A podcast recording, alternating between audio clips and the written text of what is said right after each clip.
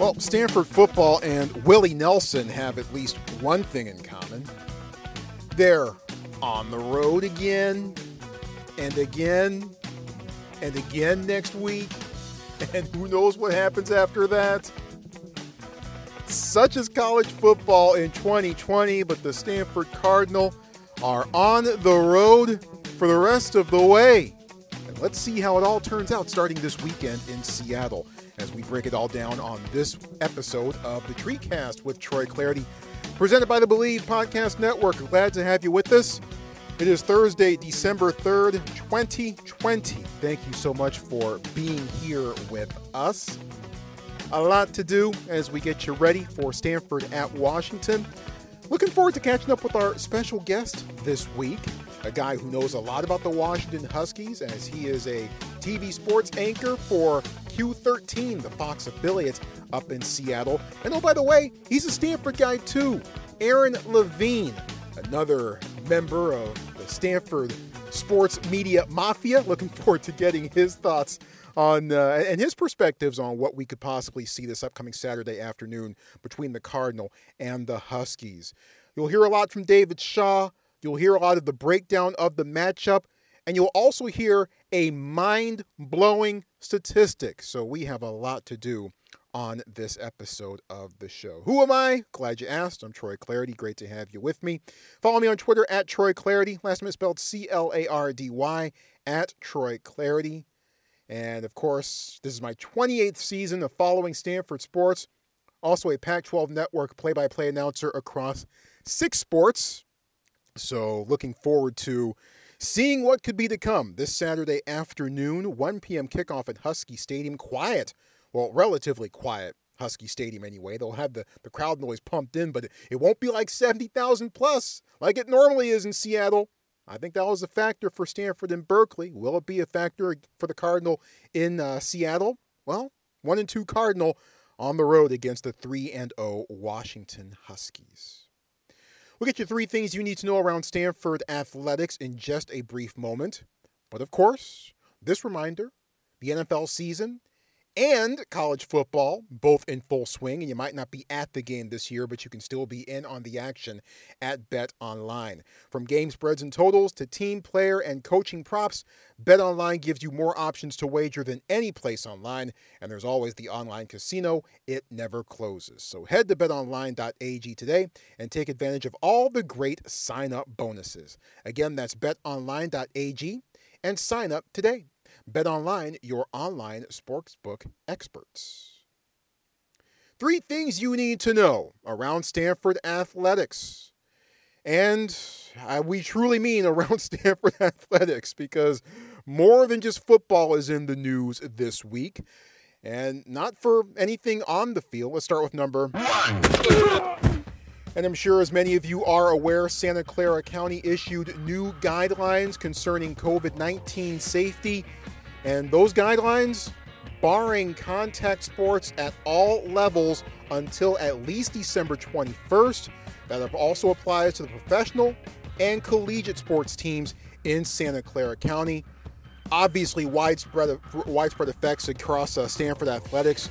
During his weekly presser on Wednesday morning, David Shaw, the Cardinal football head coach, gave his reaction to that news and that development from the football perspective. The County of Santa Clara in their efforts to stem the tide of this this virus, uh, made a decision um, to, to try to save lives, to try to uh, help uh, help the people in this community. So uh, our student athletes have worked extremely hard and have been through a lot from last March when they we couldn't finish spring football. I guess it was March or into April. I can't remember what month it was anymore. It was maybe it was March. Talked to our student athletes uh, and they want to play. So, very grateful to President and Provost uh, Marc Tessier-Lavigne and uh, Persis Drell um, to find an avenue for us to continue to play. And that avenue ahead is this Stanford football left for Seattle on Tuesday to train for Saturday's game at UW. Then next week, they plan to set up camp in Corvallis for the game against the Beavers on December the 12th. That game was originally supposed to be Stanford's scheduled home finale at Stanford Stadium. And really, who knows what the plus one week will look like to close out the season on December the 19th? No one seems to know what that's going to look like at this point. More on football in a bit. What about men's and women's hoops? Well, after their game on Wednesday morning, I asked Stanford men's basketball head coach Jerod Haase what's next for his squad. Great question. Uh, I don't have an answer yet. Um, we're going to go back to the hotel right now and feed the guys and uh, continue developing our game plan. Um, I'm hoping that we have uh, something more concrete. Uh, I don't think anything's really going to be in, con- in concrete uh, for a while now.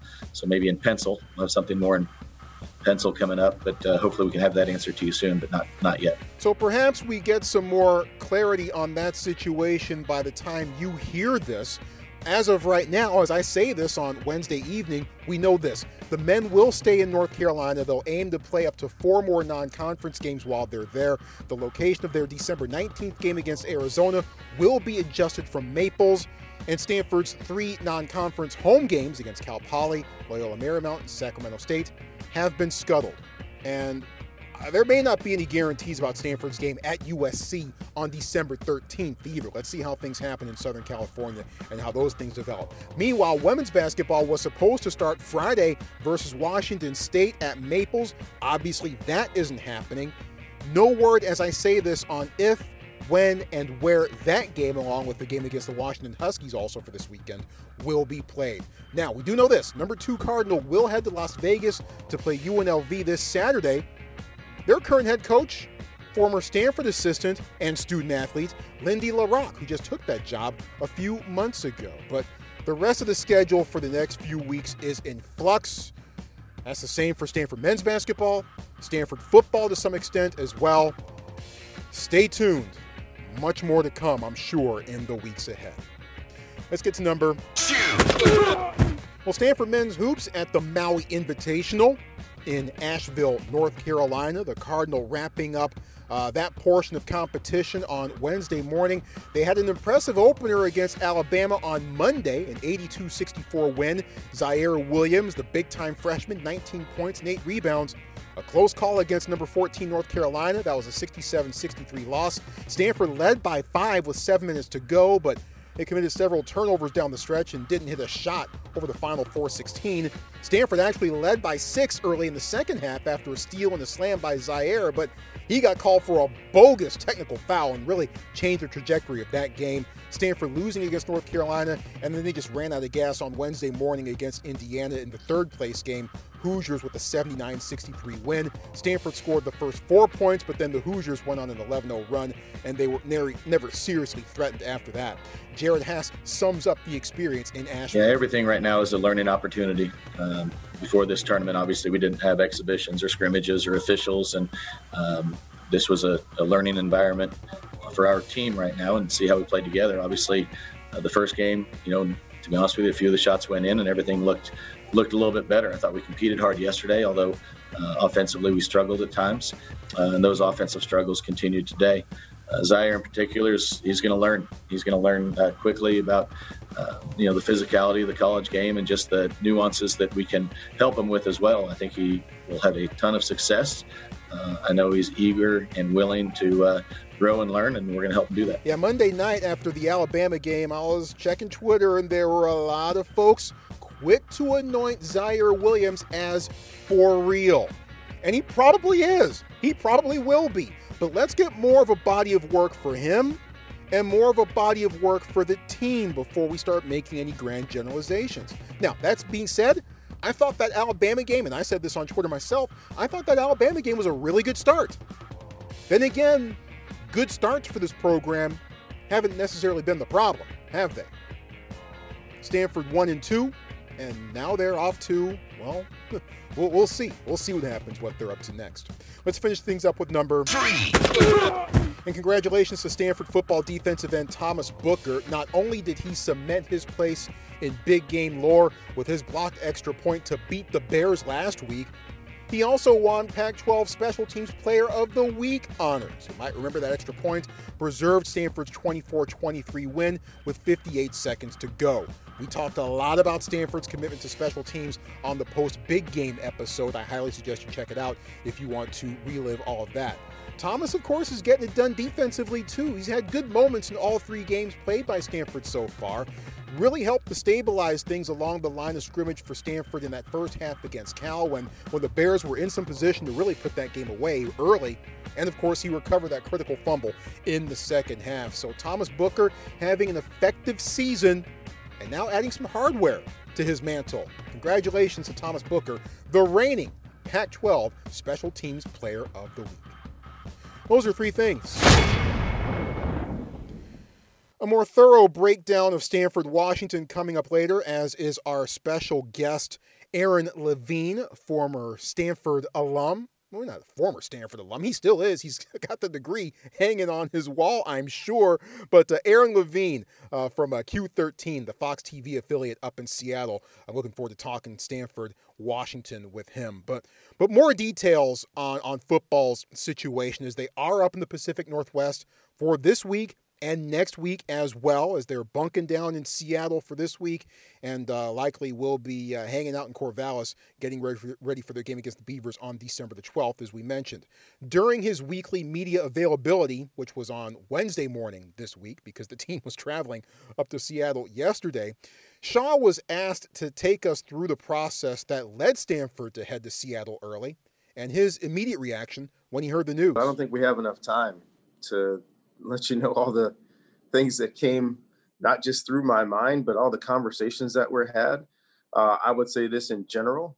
Um, our operations staff, uh, led by Matt Doyle and Callie Simon Dale, just have been outstanding. Um, by really Friday evening, having an idea what what the county was was going to, they're very transparent about what they they wanted to do. They gave, you know, we all love to have a little bit more of a heads up, um, but they they gave they gave us an indication of where they were headed. Um, going into Saturday evening, um, our staff started looking into options and possibilities, whether that was what we did in training camp, um, which is practicing in another county but staying in Santa Clara County, whether that was moving someplace in California, northern or southern, in a different county, or that was transplanting to another place. And we had a lot of options. Um, we're obviously going to lean on our campus leadership and uh, wanted to present some options uh, to that leadership. And, um, and I know our, our president did have conversations with the president of the University of Washington, what was best for our student athletes in order to uh, really make this game possible. So um, that really went into Sunday and a lot of conversations between our athletic director and our other campus leadership uh, to really decide not just what to do, but how, what was feasible. Um, all the while understanding that if our student athletes said, we don't want to do this, then we wouldn't do it. We wouldn't do it. Yeah, remember a couple of months ago when David Shaw told us, and he was harkening back to his uh, computer science class that he took back in high school, and he told us that he and the program were operating basically on a series of, of if then statements. I thought that was the most Stanford answer ever. But a lot of those things still at work here. And it's I, I find it intriguing that Shaw noted that Santa Clara County gave Stanford an indication that things might be heading in that direction on Friday evening, of course, just hours after winning big game. Apparently, the county didn't give the 49ers that same heads up based on how Kyle Shanahan, the Niners head coach, uh, was acting, but, but that's a different story. So much collaboration among all levels, even up to the university president's office both on the farm and in Seattle.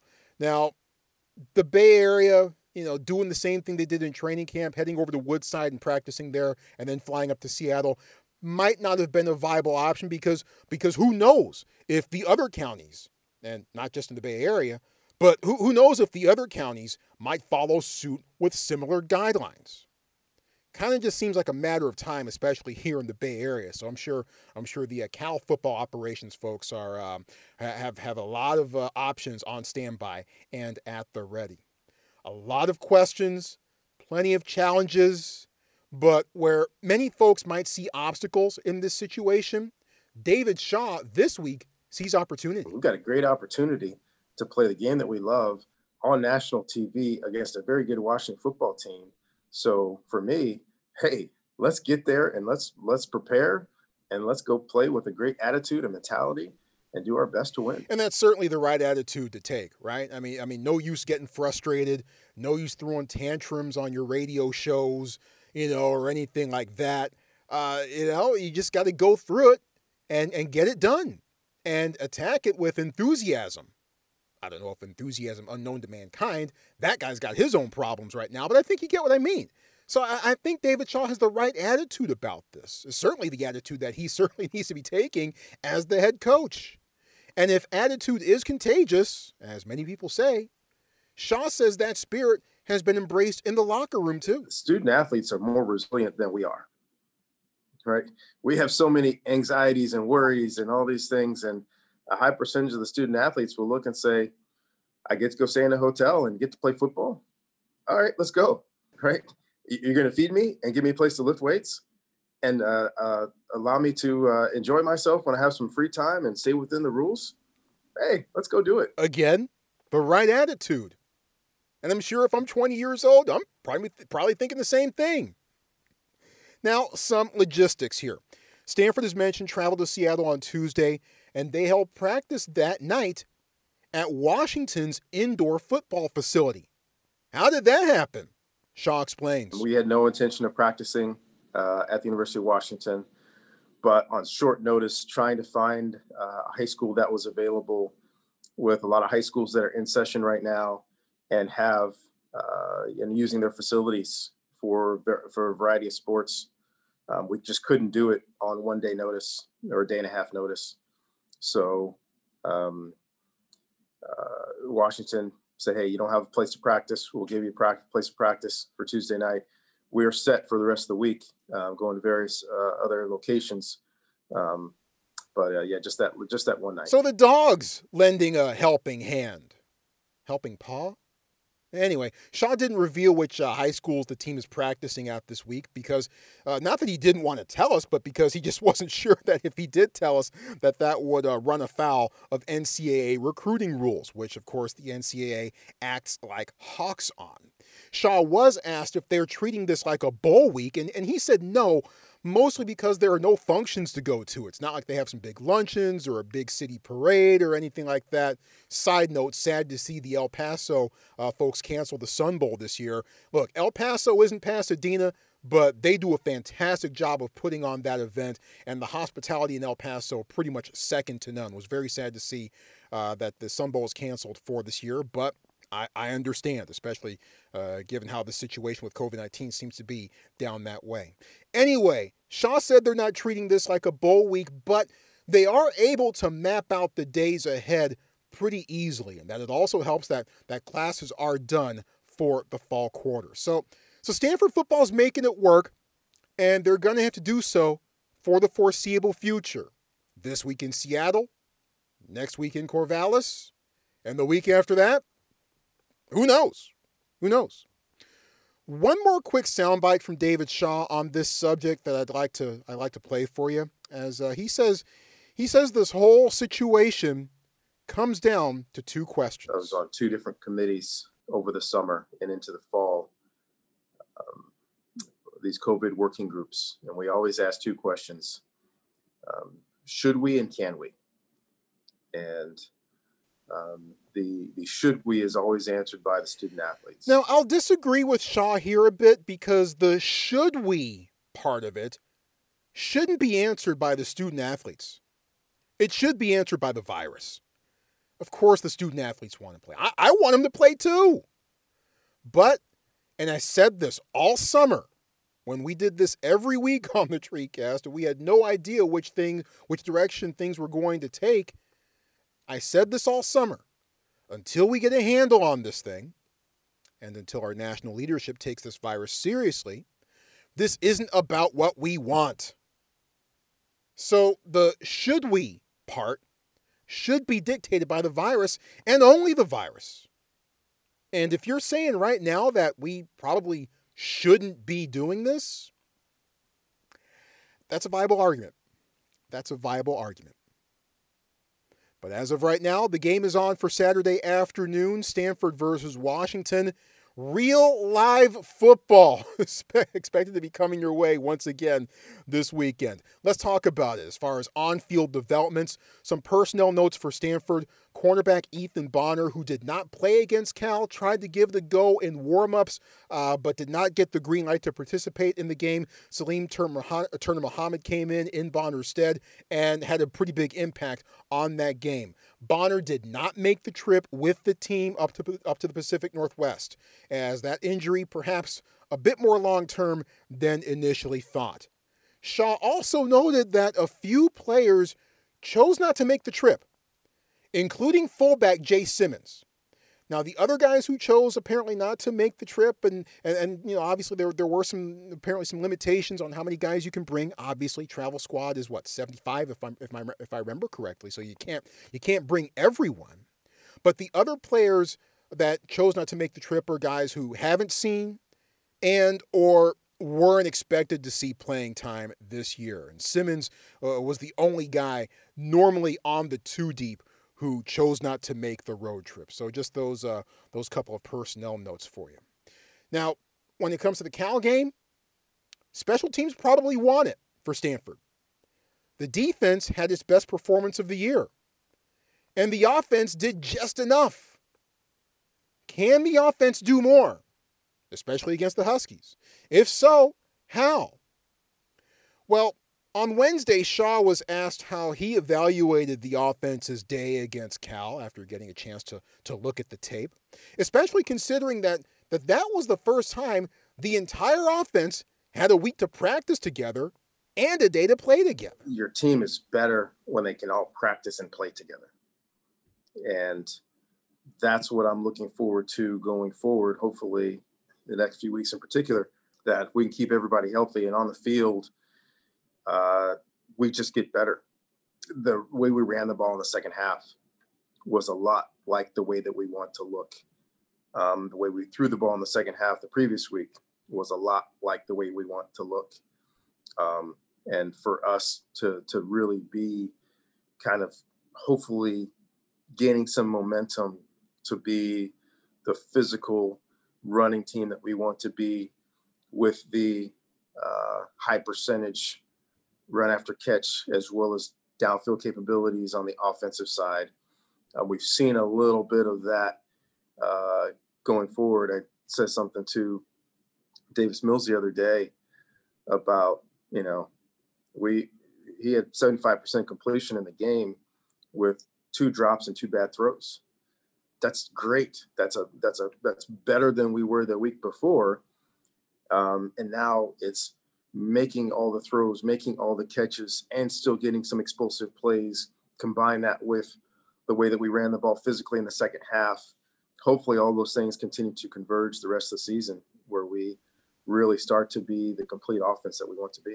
Yeah, makes a difference. Makes a difference. And the numbers didn't wow you if you just looked at the stat sheet and, and gathered everything that you knew about about how Stanford did just from just from the stat sheet, which is the wrong way to to, to approach things. But even though the numbers didn't necessarily wow you from Stanford's offensive output against the Bears, you still saw steps. If you actually watched the game, you saw steps forward, particularly in the running game in the second half. Though they couldn't quite close it out, although you can give Cal some credit on that, because that is a, a pretty good front seven, especially. You saw Davis Mills throw some dimes and you saw Michael Wilson and Connor Wedington, the wide receivers, with big, big catches. And oh, by the way, you also saw more packages with extra offensive linemen. Remember when Stanford used to do that all the time? When they would trot out six, seven, sometimes even eight offensive linemen on the field at one time? You saw more packages with Stanford running offensive linemen out there, extra offensive linemen out there, uh, particularly with true freshman Myles Hinton.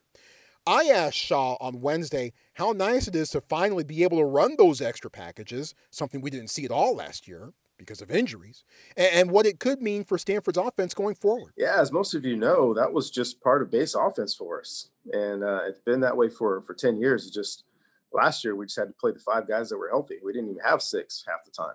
Um, we were practicing with defensive linemen, and Tucker Fisk was ready to go in and play tackle if we needed him to. Um, but this year, for us to be able to have these guys ready, I mean, we've got really about eight or nine guys that are ready to play.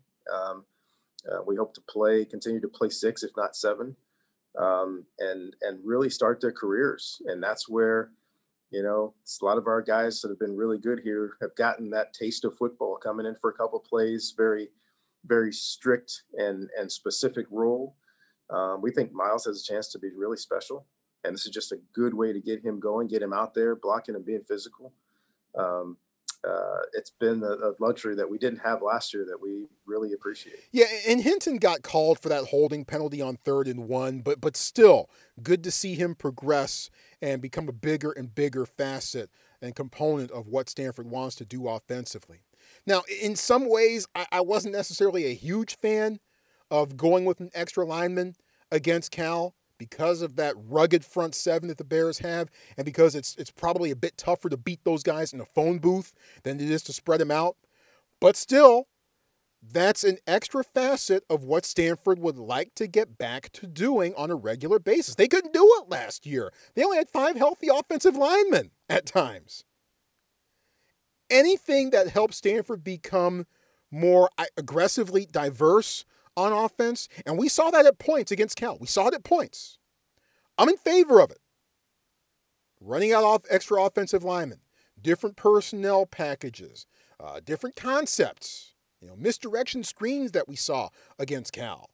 I'm in favor of it if it helps Stanford become more aggressively diverse on offense. Let's see how diverse Stanford's offense can be against a Huskies defense, which is pretty tough itself. Pretty tough itself. Well, on Sunday on Twitter, I put out my highly unofficial and totally disagreeable Pac 12 power rankings. And at number two, I had the Washington Huskies behind COVID 19. So I guess that's kind of my way of saying that, hey, the Washington Huskies are playing better than any other team in the Pac 12 right now, at least in my opinion, anyway. But I still don't quite know what entirely to make of these guys. Well, joining us right now, our special guest on this episode of the TreeCast is someone who knows the Washington Huskies quite well and someone who knows Stanford quite well, too. He is the sports director at Q13, the Fox affiliate up in Seattle, and he's Stanford class of 2004. Pleasure to welcome in Aaron Levine. Aaron, thanks a bunch. And as appropriate, we're talking about Huskies. We got the, we got the dogs barking up here in Seattle. I mean, there's no question about it. I mean, they're three and zero. They're feeling good, and obviously Stanford with that big win over Cal last week in big game, thanks to that blocked extra point. Really exciting to see as well. Uh, this is the reason I moved up to the Pacific Northwest, knowing that Stanford, 13 years later, was going to have to stay up here for a full week uh, in preparation for a game against the Huskies and then have to stay close to Oregon and Corvallis uh, for their next game next week. So you were perfectly prepared for this. It's all led up to this. It's all absolutely exact moment. Uh, the Huskies, three and zero, oh, as you mentioned. Uh, close win over Oregon State. Maybe some shenanigans with some refereeing and some spotting going on in that game. Maybe putting that one in a little bit of dispute, but still a close win for the Huskies. Blew the doors off the hapless Wildcats and took them 30 minutes, but they came on strong and were able to overtake uh, the Utah Utes last week. I'm not quite sure what to make of the Huskies myself, even though they are playing well and they are 3 0. What do you make of the Huskies right now? Well, all of a sudden, after that big Oregon State win in the game previously known as a civil war over Oregon last week, Oregon State might be a better team than we originally thought. So that first week win over the Beavers looks pretty good. They blew out Arizona, as you mentioned, in week two. I think they were kind of high on their horse going into week three against Utah. They had uh, come off of that blown out blowout win. They have run the ball so dominantly the first couple of weeks that I really believe that they thought they could just run over anybody. And they clearly couldn't early on against Utah, and Utah was was really solid early, early in that game, taking a 21 nothing lead at halftime. The fact that they were able to turn it around and chip at that lead, and more than anything, come back thanks to a, freshman, a redshirt freshman quarterback in Dylan Morris, who had thrown three previous interceptions in the game and lead a game-winning 88-yard drive down the field at the end of the game when it meant the most that says a lot about your really young signal caller who has been very reliant on a three headed attack of a running game so far this year. But they have a defense that can pretty much keep them in games, which they showed in the second half of last week. If the offense rises to the level and rises to the occasion the way they did last week, I really believe they can beat anybody in this conference. Yeah, yeah, certainly those those early returns uh, do seem to indicate that. And and Dylan Morris, the winner of a four man quarterback race. I'm not sure I've ever seen a four headed uh, quarterback race. Uh, you, you, kind of hinted at there, hinted at it there a little bit. What are some of the early returns on Morris and some things that he's shown so far this year? Well, it's interesting because that first week he, he, clearly relied on the running game, and it was a little rainy that week in Seattle. And so I said, "Listen, week two against Arizona, they're going to let him throw the ball a little bit more." And I guess the final stats didn't necessarily show that he threw the ball, had one more pass attempt the second week than he did the first week, but it felt like they gave him more chances to do so. And if you go back to Game One against Oregon State, he had two passes in the red zone that should have been caught by his wide receivers. He's not getting much help by, from his receiving core right now. They've had a lot of drop balls early on in the year, especially in the first two games. If those guys finally step up like they did a little bit last week. You saw Puka Nacua step up, and then Cade Otton has become his favorite receiver at tight end the last couple of weeks. Those are safety blankets for a young quarterback like Dylan Morris that he has clearly realized that he can rely on so far this year. I mean, it's also kind of strange that this weekend at Husky Stadium is supposed to be senior night. I mean, it feels like the season just began and all of a sudden they're playing their last home game of the year. Uh, but then again, I mean, you're on a tight schedule this year. You have to learn a lot about your team in a very short amount of time. And I think that's what we learned so far is that Dylan Morris is up for the task in whatever kind of game they want to play that particular night. He can throw the ball, but he also has a dominant running game that he can rely on as well. And as you mentioned, a very good tight end in Otton. I'm very impressed, impressed with what I've seen from him uh, so far this season. Uh, Jimmy Lake, obviously running the show now, his first year as the head coach of the Washington Huskies. Obviously, maybe not as big of a change as it would be if they'd brought someone in from outside the program, uh, as Jimmy Lake knows how things work on Montlake generally. Uh, any, any, major noticeable differences with Lake running the show as opposed to when uh, Chris Petersen uh, had the corner office over there? Maybe a little bit extra emotion on the sideline. I mean, there's nothing better than listening to Jimmy Lake's post-game press conference on the field after they came back and won the game last week. You can see how fired up he is. And I think that's something that when he was defensive coordinator, a lot of his players were able to band around. I mean, they loved seeing that emotion from their coordinator at that time. And they're doing the same thing with their head coach. Uh, in terms of style and schematic wise, I love the fact that he wore the the hat the other day uh, before last week's game that said, or two weeks ago that said "Run the damn ball." And then what did they do against Arizona? They came out and threw it a bunch in the first few couple series. So he's got that gamesmanship going on a little bit as well. But at the end of the day, this team is very similar to the Chris Petersen coach team. They want to run the ball, establish the run, uh, be dominant at the line of scrimmage, and have this dominant defense. That's not going to change. I mean, the, the secondary that this group has had for the last few years and the amount of NFL talent that they have been able to churn out – uh, has been really impressive from Budda Baker to Byron uh, Byron uh, Byron Murphy, who's now both playing for the uh, Arizona Cardinals, and Taylor Rapp, the safety. And now you have Elijah Molden, who's probably the leader of that group this year. Keep an eye on number three. He had an interception last week, and he single handedly can keep the Huskies in any game as well. Yeah, I remember a lot of people in the state of Oregon were mad when Holden went up to Washington. And of course, ZTF, number 58, who's just been wrecking shop uh, so far this year as well. Um, Stanford bunking down in Seattle for the week. They actually practiced uh, at UW on Tuesday evening. They're going to be visiting and practicing at uh, other high schools around the area for the remainder of the week. There are obviously a few Seattle area guys on the team Connor Wedington, Foster Sarell, two guys that, that, that come to mind off the top of my head immediately. But for the rest of the guys, as a Pacific Northwesterner yourself, for the rest of the guys, what do they need to know about life in the Pacific Northwest, especially in early December when you got to spend a week there? Yeah, I mean, it's just going to be cold this time of year. And it's really no different than the Bay Area, to be honest. People uh, rag us all the time that it rains all the time up here. It's cloudy, it's overcast. I think the forecast this week is pretty much no rain. It's going to be fairly clear and, and dipping down into the 30s at night. I would think the Bay Area around January, February is probably about the same thing. So nothing too different.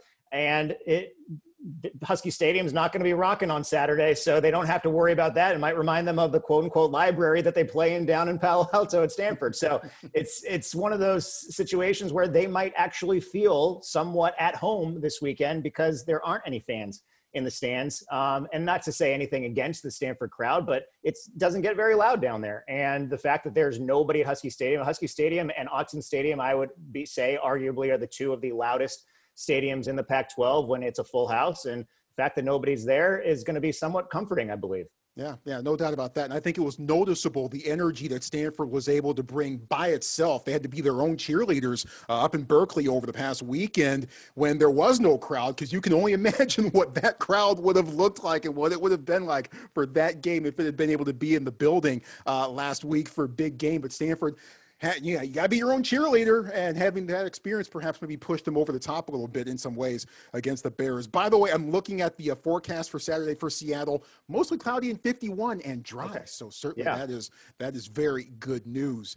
Um, you are a Stanford alum class of 2004 been doing big things pretty much since the beginning and you've been in seattle uh, for quite some time uh, KZSU, Stanford Daily, if I remember correctly, as well. Uh, what do you still take with you from the farm, and what have you taken with you from your experiences on the farm throughout your career in sports media to this point? That's a really good question. Um, you know, I always go back to my first year. I mean, I tried out for the men's golf team and was walk on on that team for three weeks. Got to meet Tiger Woods. That was so much fun. But then I got cut from the team three weeks in, and uh, my first beat for the Stanford Daily happened to be men's and women's golf, of all things. So it was to get that experience early on. Uh, I always wanted to be a broadcast journalist, but Stanford doesn't necessarily offer the broadcast side of things in their journalism department. So you're looking at a history major. Uh, and I got my experience through KZSU and being the voice of the Stanford women's volleyball team for three seasons and, and also working for the Stanford Daily, traveling with the men's basketball team. It's funny though, because they treat when I say the treat, they treat the Stanford athletics programs themselves treat the student journalists and the student media so well that you almost get a distorted view of what it's like. I mean, to be able to actually travel with some of these teams on the road and sort of be their face and be their voice uh, and be able to write about that team in the style that we were able to do back in 2001, 2002, 2003, and I believe they still do that and are very accommodating, uh, is very interesting because when you get into the regular media world, I mean, you are the outsider and uh, you know the way that media media is, is portrayed nowadays or viewed nowadays is is more of a uh, more of a contentious relationship uh, between and not necessarily i mean maybe more in politics than in sports but obviously you see it in sports sometimes as well. So um, my job here in seattle has been really fun because we are the official partner of the Seahawks. We're the official partner of the Sounders. Uh, we're the official partner of the Storm. I mean, look at how well all those teams are doing. The Storm win a WNBA title. They're fourth in franchise history this year. The Sounders uh, still in it. They're now in the Western Conference Finals this week, going for back-to-back MLS titles. And the mm-hmm. Seahawks are eight and three, and they won a Super Bowl title back in 2014, 2013 season, but in 2014. I made it to another one the next year, and Pete Carroll's done a heck of a job up here. So it's been a lot of fun. Um, but it's also been great to have those relationships with the players and the coaches because we cover them so often. Yeah, yeah, been a lot of fun. I'm, I'm an urban studies major myself, so got that. Got that. Uh, I see that piece of a paper uh, on on your on, on your on your wall behind there? you. Yeah. Yep. Yes. That's indeed. history. So yeah, there it is. so that being said, your thoughts, your observances on Stanford football this year so far. I, it, let me start with this. I'm very excited to see what happens at the start of the game this week because of both teams coming off of really enthusiastic, emotional wins that were determined at the end of the game. When you're on such an emotional high like that coming off of that, it could go one of two ways. I think it normally comes out that both teams are somewhat flat. So it'll be interesting to see who gets the advantage at the beginning of the game this week. Specifically to Stanford football this year, it's been it's been tough to watch a bit because you you've seen this slow fall from grace over the last couple of years. They have not, unfortunately, been able to be as dominant on the line of scrimmage. I mean, in the Harbaugh and in the first few years of Shaw days, you're running the ball rough shot over your opponents because you have that huge offensive line because you have those running backs. It's not to say Austin Jones has been fantastic this year uh, in the running game, and it's they're starting to build that back um, in terms of the running game and and and be physical at the line of scrimmage. Some things that just drive me crazy about the team, to be honest with you, is, is clock management. You go back to the end of the, the Colorado game, and they're making this fantastic comeback, and you're two scores down. Does nobody have any sense of urgency? If you have no timeouts left on the clock, you have to have at least three minutes left on the clock to make those stops at Colorado coming back the other way. By the time they scored that touchdown late in the in the Colorado game, they didn't have any timeouts left. They couldn't stop the clock, and Colorado runs three plays, and all of a sudden, you're, there's 19 seconds left on the clock by the time they're punting. And then they punt to Stanford, and Stanford doesn't even fair catch the ball. So that even more time runs off the clock, and you're left with nine seconds. So there are certain, we have really smart people on the sidelines. There are very smart people at Stanford in general. what drives me crazy about this team sometimes are some of the more common sense things that don't get done. Why didn't we have any timeouts left at the end of that game? Was it because what we've seen of so many times is because our offense is so complex and sometimes that the play calls are so complex that the play clock goes all the way down. You have to take the timeout and you come out and you burn timeouts early on. So some of my complaints, I mean, listen, at the end of the day, we won big game. We got the X back. The season could end now, and I would be happy. And I think a lot of Stanford fans would be too. But there are certain things that drive uh, people uh, like me, I would say, uh, and certain Stanford fans pretty crazy uh, while we're watching the games. Oh, oh, no doubt, no doubt. And I'm having a flashback to Stanford's last trip to Husky Stadium, in which the last minute drive in which Stanford had a chance to win a game in Absolutely. which they probably had no business winning, but but for some reason they kept substituting players that kept uh, that kept Washington getting having, having uh, allowed them to have a chance to substitute players on. It was just a whole thing. There's no just, reason, yeah. no reason that KJ Costello should have had to throw a 40 yard hail mary into the end zone at the end of that game because that drive was going so well and because of the substitutions it took more time off the clock yep. again i mean this is a it's a pattern that's gone on over the last couple of years and when you're not a dominant team sometimes that comes back and bites you in the butt unfortunately because your margin for error is so much smaller Yes, indeed. As we wrap this up, I think you may have hinted at this a little bit earlier, but your overall things you're going to be watching on, on Saturday afternoon when the Washington Huskies meet the Stanford fighting Aaron Levines.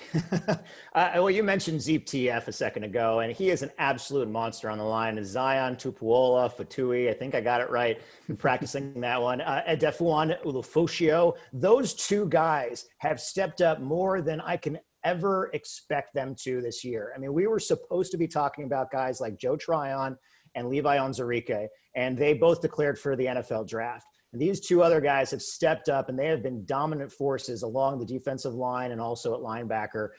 If Stanford can neutralize ZTF, who, by the way, has now been named defensive lineman of the week three straight weeks in the Pac 12, and is probably a major consideration for defensive player of the year in the Pac 12 at this point. If they can neutralize him, start winning those battles on the line of scrimmage, I think Stanford has a chance. Now, listen, they're double digit underdogs in this one. I know they're double digit underdogs against Oregon, but look at that first series against Oregon. They were able to run the ball all the way down the field. Why they didn't stick with it at the one or two yard line is, is beyond me, but try and establish that run. See if they can do that early on. That'll only open things up uh, for the passing game. I know Davis Mills hasn't necessarily been completely on target on some of his long throws this year, but he's had guys open, and I'd love to see that connection with with Fehoko happen a little bit more.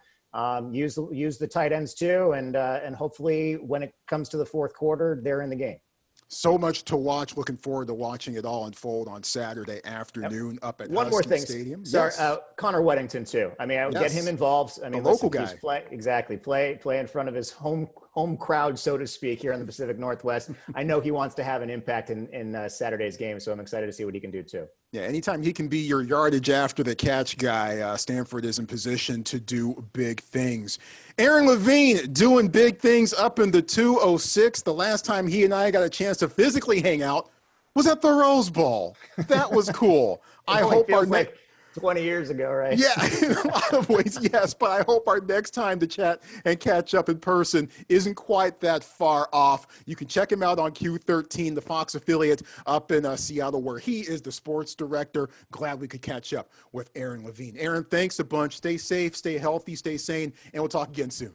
Thanks a lot, Troy. Yeah, good stuff. Thank you with uh, Aaron Levine and uh, his thoughts coming from Seattle. Man, the, Rose Bowl was coming up on five years ago. Good Lord.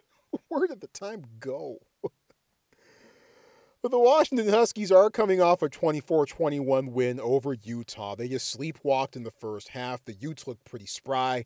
Then the Huskies defense led the way to a comeback, and the Utes started to look like a team that that was just barely had barely prepared uh, for the Huskies and was on the road. David Shaw with his initial thoughts on UW. This past game, they showed unbelievable resilience. Um, they are long, they are athletic. Uh, they've always been good on defense, um, and they're they're physical up front. Um, you know, offensively, they will run the ball and take those deep shots. Yeah, they'll take deep shots, but the question is, can they connect? And what I've seen from the Huskies, Dylan Morris has, has, has left a lot to be desired in that department. I mean, Chase Garbers couldn't connect on downfield passes against Stanford last week, and look what happened there.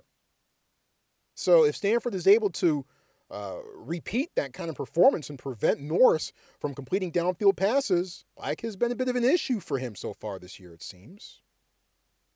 That's a check mark in Stanford's favor. Now, watching and paying particular close attention to Washington's game against Utah last week, two guys caught my eye. Tight end Cade Otton, he wears number 87, and outside linebacker Zion Tupuola Fatui, number 58. They call him ZTF for obvious reasons.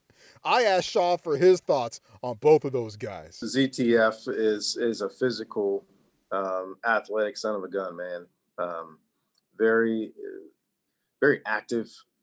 Um, uh, is one of, and it's hard for us, for, hard for me to say that we have to just account for him because they're they're pretty good across the front.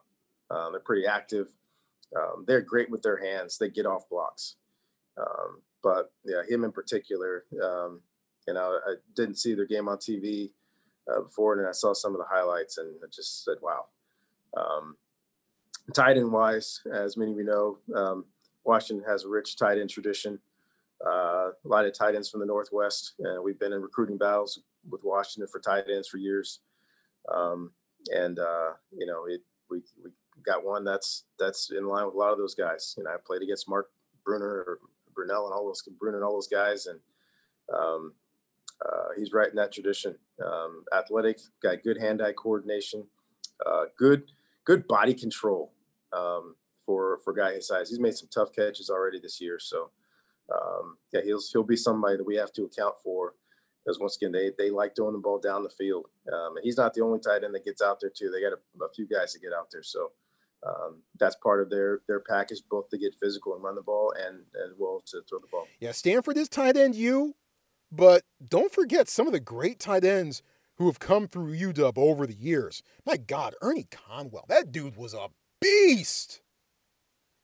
Otton is the team's leading receiver, 16 catches. No one else is more than nine. He also leads the squad with three touchdowns. But but running the ball is, is where the Huskies have done much of their best work so far this year. They got triple trouble at tailback, Sean McGrew, Kamari Pleasant, and Richard Newton. You might remember Newton from last year. Real bruiser. I remember watching him as a freshman last year and going, "This really? This kid's a freshman running like that? Holy smokes!" Had a good start this season. Newton did, but he did not play last week against Utah because he didn't practice well. Tough way to learn a lesson. But ZTF is the Huskies' best player. Offense, defense, special teams. He's their best player, at least as of right now, anyway, through the first three weeks of the season for the Huskies. Seven sacks on the year, three forced fumbles, a fumble recovered, a big one at that last week against Utah, and a pass broken up for good measure. Dude is a terror. Huskies also have cornerback Elijah Molden, one of the better corners, if, if not certainly the Pac 12, then maybe perhaps in the Western United States you could even argue maybe in the country. Now, Elijah Molden, you might remember his dad, Alex, All American cornerback who played for Oregon back in the 90s. That's why Duck fans were mad that Elijah went to UW instead because he lived in Portland and Pops went to, went to Oregon. Duck fans were so mad that Elijah went to Seattle instead. By the way, um, Andre Kirwan, you remember him, former Stanford wide receiver? He torched Alex Molden for big plays in back-to-back years against the Ducks. The game, uh, the game clinching touchdown in '95 at Eugene, the upset win for Stanford that day, and a 49-yard prayer on fourth and 12 that uh, helped Stanford tie it up and eventually win it against the Ducks in overtime in '96. So Andre Kirwan, uh, Andre Kirwan remembers Alex Molden. Just saying. So the Huskies run the ball. They throw to their tight end, and they play pretty good defense. Calendar might say 2020, but that style of football indicates 1990 for the Washington Huskies. By the way, this is UW's fourth straight home game, by the way. They're, they're slated to go to Eugene next week for the first, and as of right now, only time uh, they're slated to uh, go away from Seattle, but their fourth straight home game. Meanwhile, Stanford is playing the second of at least three consecutive road games. It'll, it'll definitely be four because they're not playing that that plus one game on December 19th at uh, at Stanford Stadium. Keys to this one for Stanford, besides the usual, get six points instead of three, and get off the field on third down. More on that in a bit, by the way. But besides those two usual evergreen keys, Stanford's linebackers better be ready outside and inside. They better be ready, man, in run support and in helping cover Cade Otton. I'm going to be intrigued to see if Lance Anderson gets diabolical and dials up blitzes against a redshirt freshman quarterback who has looked like a redshirt freshman at times. Lance dialed it up on a few occasions last week against Chase Garbers, and it was a beautiful thing to see. Similar things this time around for Stanford defensively? Who knows? No matter what, though, those linebackers, especially the outside guys, they better be ready. They need to eat their Wheaties against Washington this week. And I think the offensive line needs to get it back a bit. I, I, I hinted at this a little bit in the uh, Treecast that came just after a uh, big game. But I think the offensive line needs to get it back a little bit. We saw that. We saw the physical running game for a good portion of the second half against the Bears, things that we hadn't seen since much of the first half against the Oregon Ducks and things we didn't see at all against the Colorado Buffaloes in week two. Offensive line, I think, needs to get it back a little bit, particularly the tackles. I'd, I'd like to see, I'd like to see uh, Foster Sarell coming back to his home area, and uh, Walter Rouse pick it up a little bit, along with the rest, along with the interior guys as well. So I think I think the offensive line, you know, pass protection wasn't its best against the Bears. Pass protection is going to be premium this week, especially with ZTF lurking on the other side of the line of scrimmage. And now your mind blowing statistic. Are you ready for this?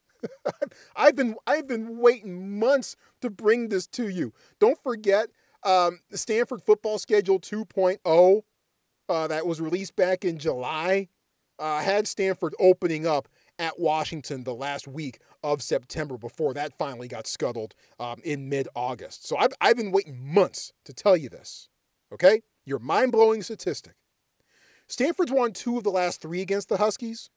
That's obviously not the mind blowing statistic, but it sets the context for it. Over those last three meetings, in the second half, on third down, Stanford went 14 of 25. The Huskies on second half on third down in the second half the last three years against against Stanford. The Huskies have gone one for 18. Explains why Stanford won those two that they won in upset fashion, and maybe could have won that other one after after UW got out to a big lead. They couldn't they couldn't stay on the field in the second half. That opened up the door for Stanford, and and led to that that bizarre finish that, that Aaron Levine and I talked about and hinted at that I, I'm still scratching my head over. It still irritates me a bit. So those are my keys. You've got thoughts, I always welcome them. Hashtag TreeCast by far is the best way to uh, make sure that your thoughts get heard on Stanford football, Stanford athletics. On the show, of course, I always welcome you to uh, subscribe, rate, and review the program. And uh, thank you for, for doing all of those things. One note that I would like to to wrap up on, and uh, was very was very saddened to uh, see this news on on Wednesday. Uh, former Stanford defensive tackle Ekom Udofia uh, died on Monday in Phoenix. Uh, played for played for the Cardinal from 2005 to 2009. I won't get into details of, of his death here. Uh, you can find them if you if you'd like. But it, it sounds like he may have been going through some things. And seeing those details is just a stark reminder. If you need help, if you need help, reach out. Reach out. There, there's somebody out there who can help you. There's somebody out there. And probably something I need to do a, a, bit more often, but but check on folks. Make sure that they're make sure they're doing okay. This I don't need to tell you what kind of year this has been and what could possibly be ahead in the in the next couple months or so. But just check on folks. Reach out. And if you yourself need help, reach out. Our special thanks to our special guest for this week's episode of the Treecast, Aaron Levine from Q13 up in Seattle, class of 2004. Dream Job on ESPN. Remember that show? Aaron, of course, was a big part of that. Really glad that uh, Aaron could uh, break it down with us here on the show. Enjoyed that conversation. As always, the biggest thanks goes out to you for being with us here on the program. Don't drink and drive. If you do, you're the dumbest person on the planet. Just as dumb as the person who still doesn't wear a mask now. Mask it or casket. Now more than ever. Stay safe, stay healthy, stay sane, and we will come at you on Sunday with a breakdown of what we see between the Cardinal and the Huskies. Stanford, by the way, 43, this series record, by the way, 43, 43, and 4. Who gets a leg up? We'll talk about that and everything else from this game on Sunday. Until then, thank you so much for being here with us. I'm Troy Clardy, and this is the Treecast with Troy Clardy, presented by the Believe Podcast Network.